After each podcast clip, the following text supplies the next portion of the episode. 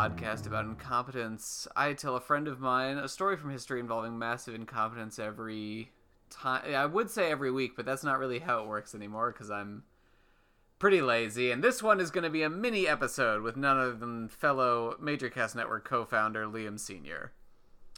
Hello. Hi. I wasn't. Gonna, I'm sitting on my opening joke until the topic is introduced. Ah, that's that that's that makes sense. Liam's been on this many times before. I don't.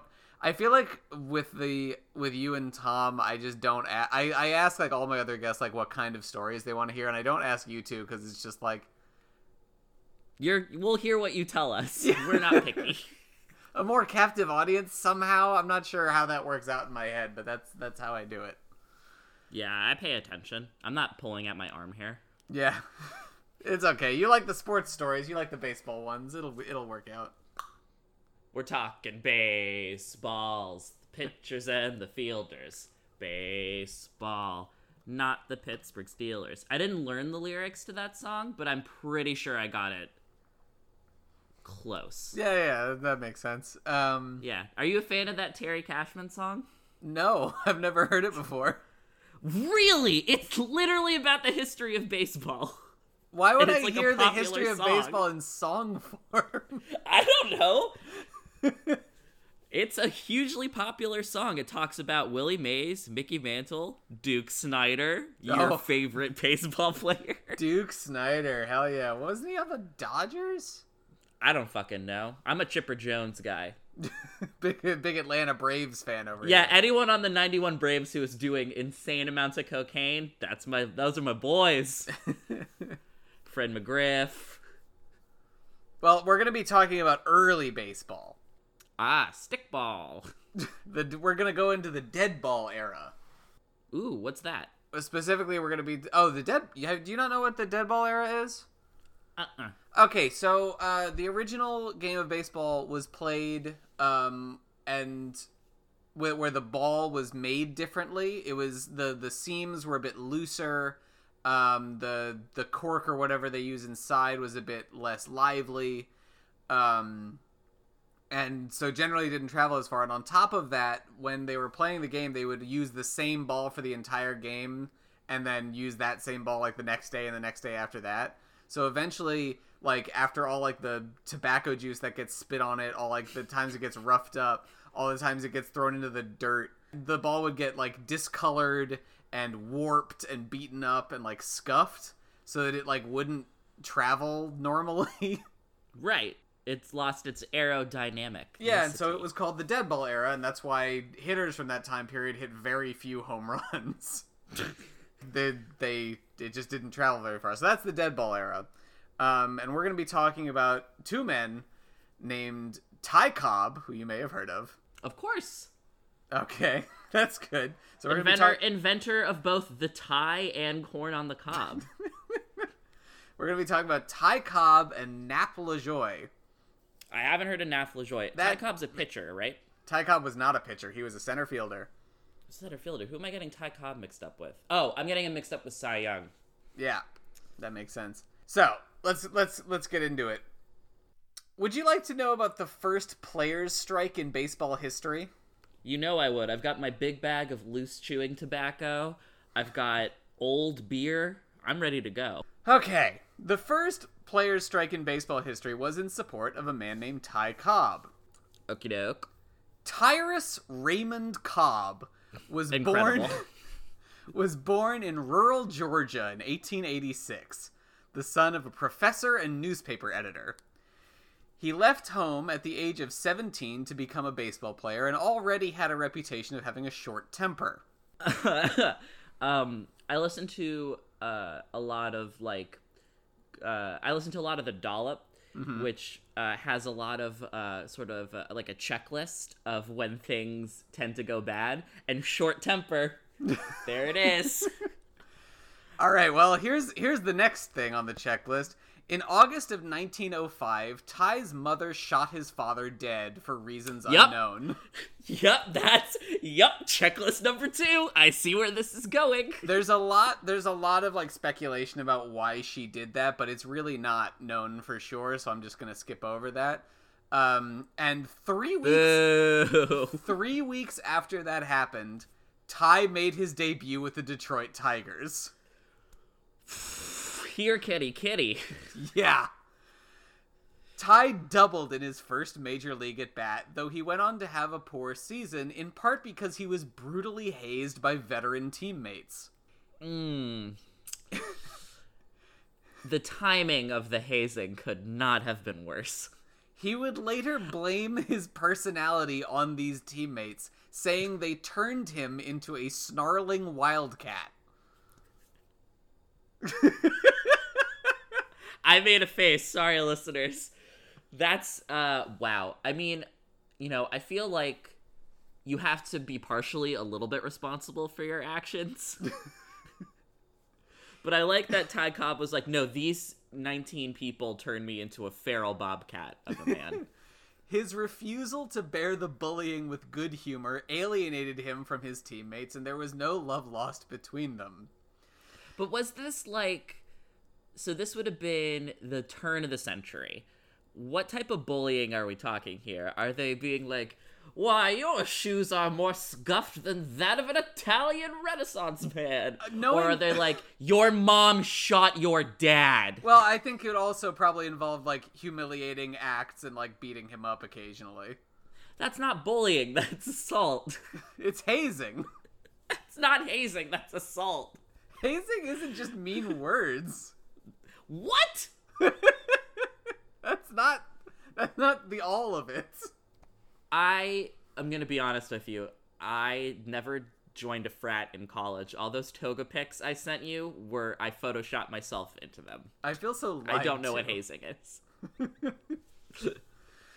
However, Ty hit 316 his next season, and for for those listeners who don't uh, pay attention to a lot of baseball, a batting average uh, measures how many hits per at bat that uh, that a hitter gets, and uh, 300, as in 30 percent of your at bats going to be, uh, becoming hits, is a very good mark. Espe- like especially nowadays, uh, batting average 300 or better, very good.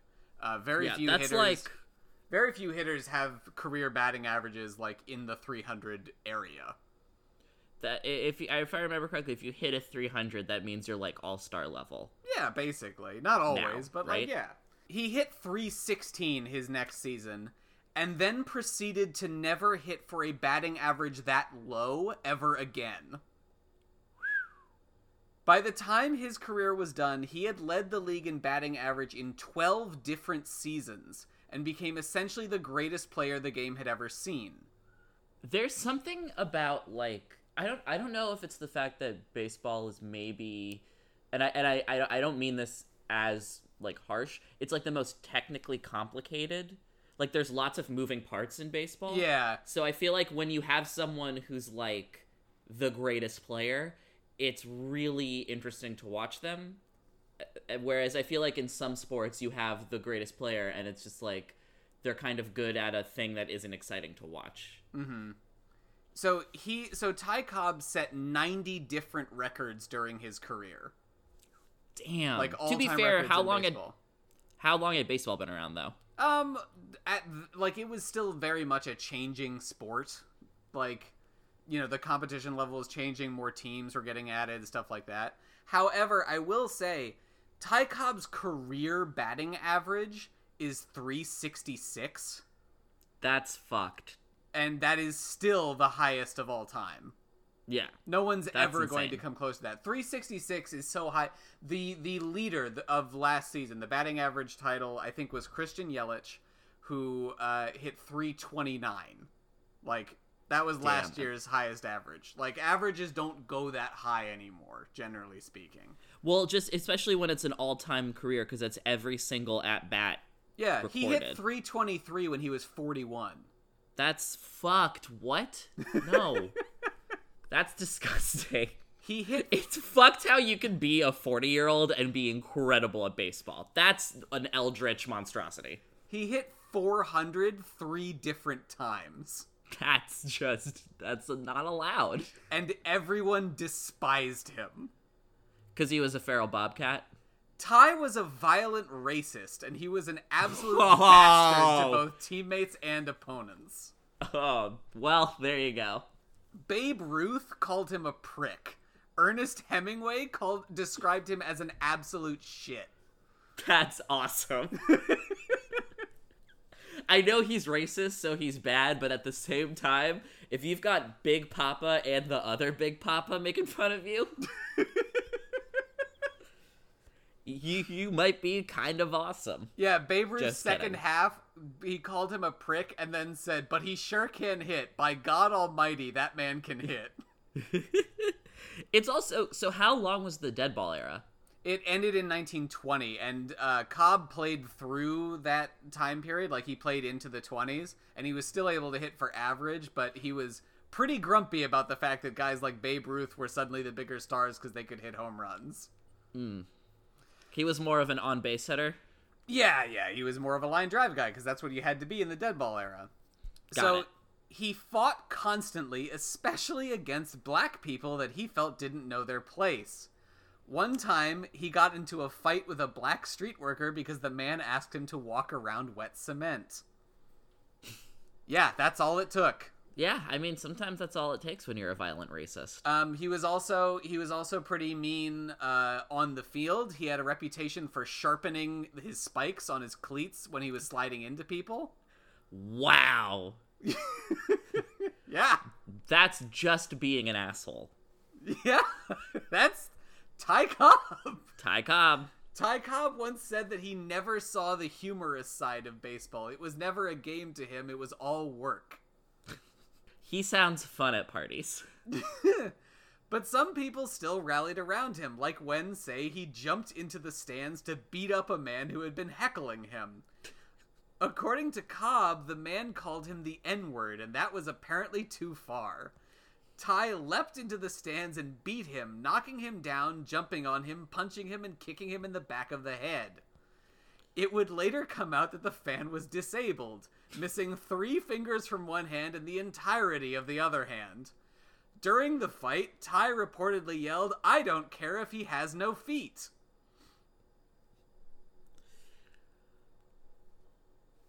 It takes a big man to admit when he's wrong, but when I maybe said Ty Cobb was awesome earlier, Anyway, Ty was suspended, and the first player's strike in baseball occurred when his teammates No. started a strike to oppose his suspension for No. beating up a disabled fan. Eric, I gotta go. I gotta, I gotta run. I gotta, I gotta leave. But it's been fun. Uh, the glories of labor history. Jesus fucking Christ. And with that, all with all that background on Ty Cobb, that's where we're gonna take a break for an ad for another show on the Major Cast Network. Oh, Tyrus.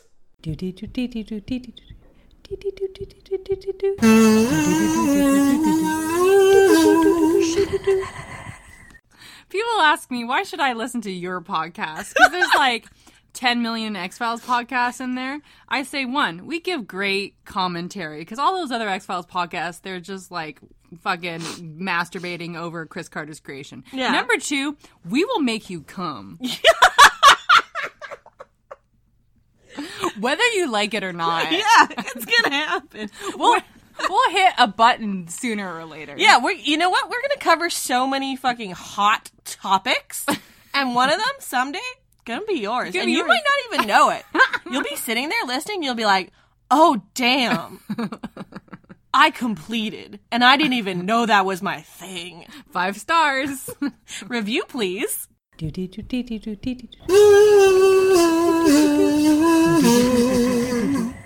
Catch the Double X Files Tuesdays at noon on your favorite podcast app.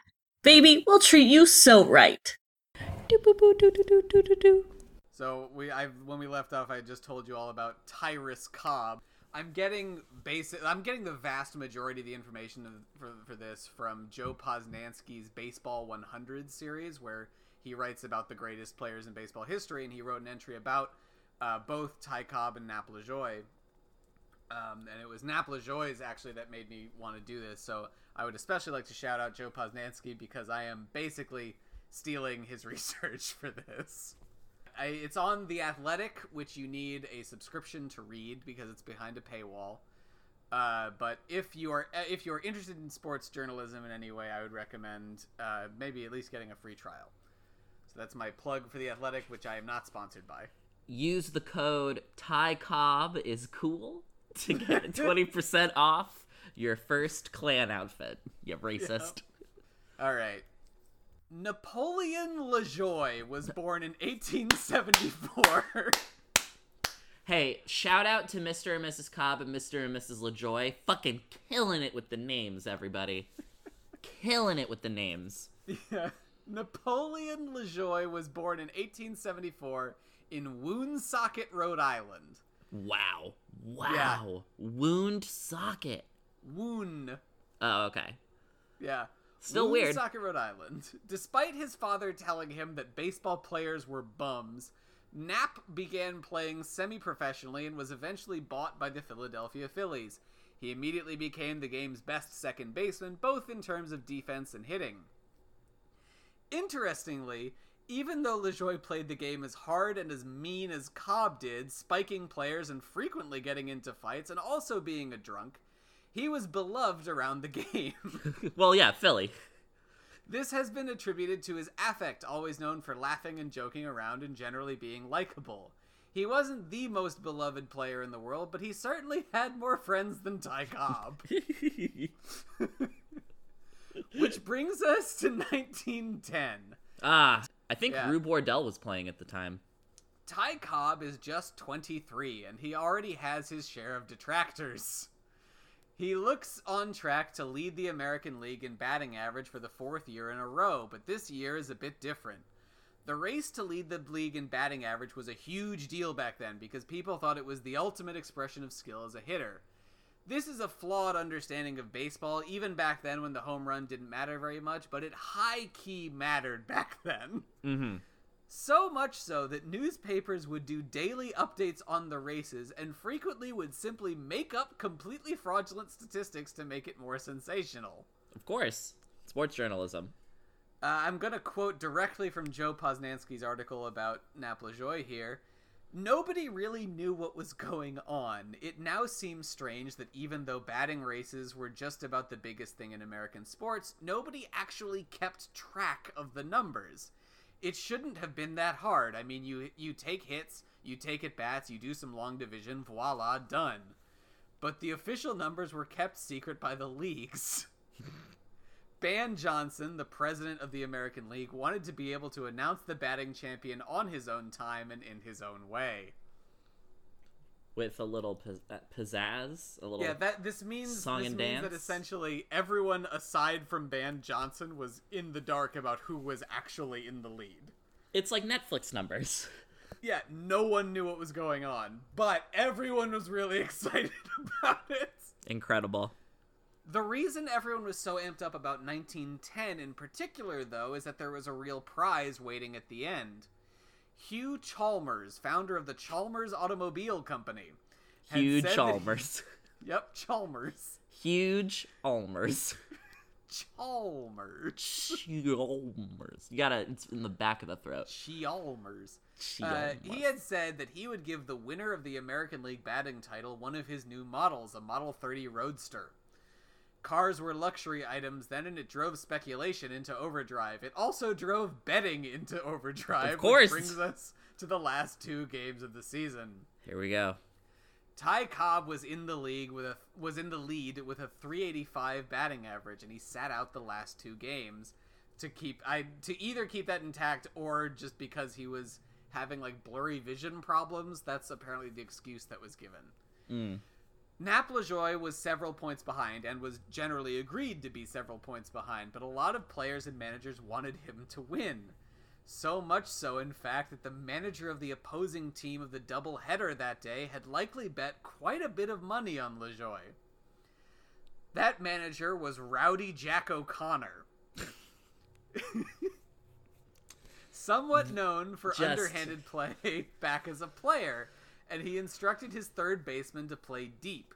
It didn't matter for Lajoie's first at bat of the day, a fly ball that probably could have been caught but instead dropped for a triple. But for the rest of the day, O'Connor's third baseman played in literally left field. Lajoie, Hey. Lajoie wasn't stupid and saw this and laid down a butt down the line for a single. In every single at bat.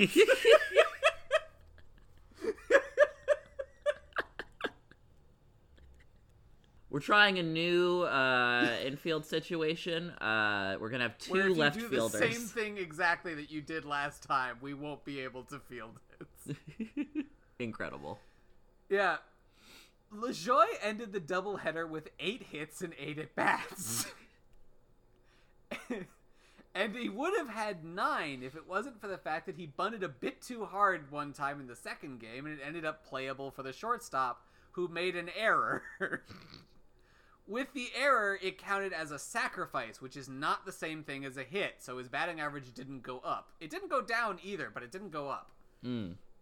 Yet, even with eight hits, Nap and the people betting on him weren't satisfied. Remember, they didn't actually know the true stats, so they fought for every point of batting average. They tried to intimidate the scorer into saying the sacrifice was a hit, and they also tried bribing him to no avail. Mm. the public was incensed over this blatant cheating. there was one writer in a St. Louis newspaper who said, All St. Louis is up in arms over the deplorable spectacle, conceived in stupidity and executed in jealousy. Incredible. Newspapers need to go back to that type of writing. This left Ban Johnson with a dilemma of how to punish the wrongdoers and award the batting title. Because you would think that, like, he would just punish the wrongdoers and give Ty Cobb the batting title, essentially, right? mm-hmm. Wrong. Nap Lajoie was too big a star for this.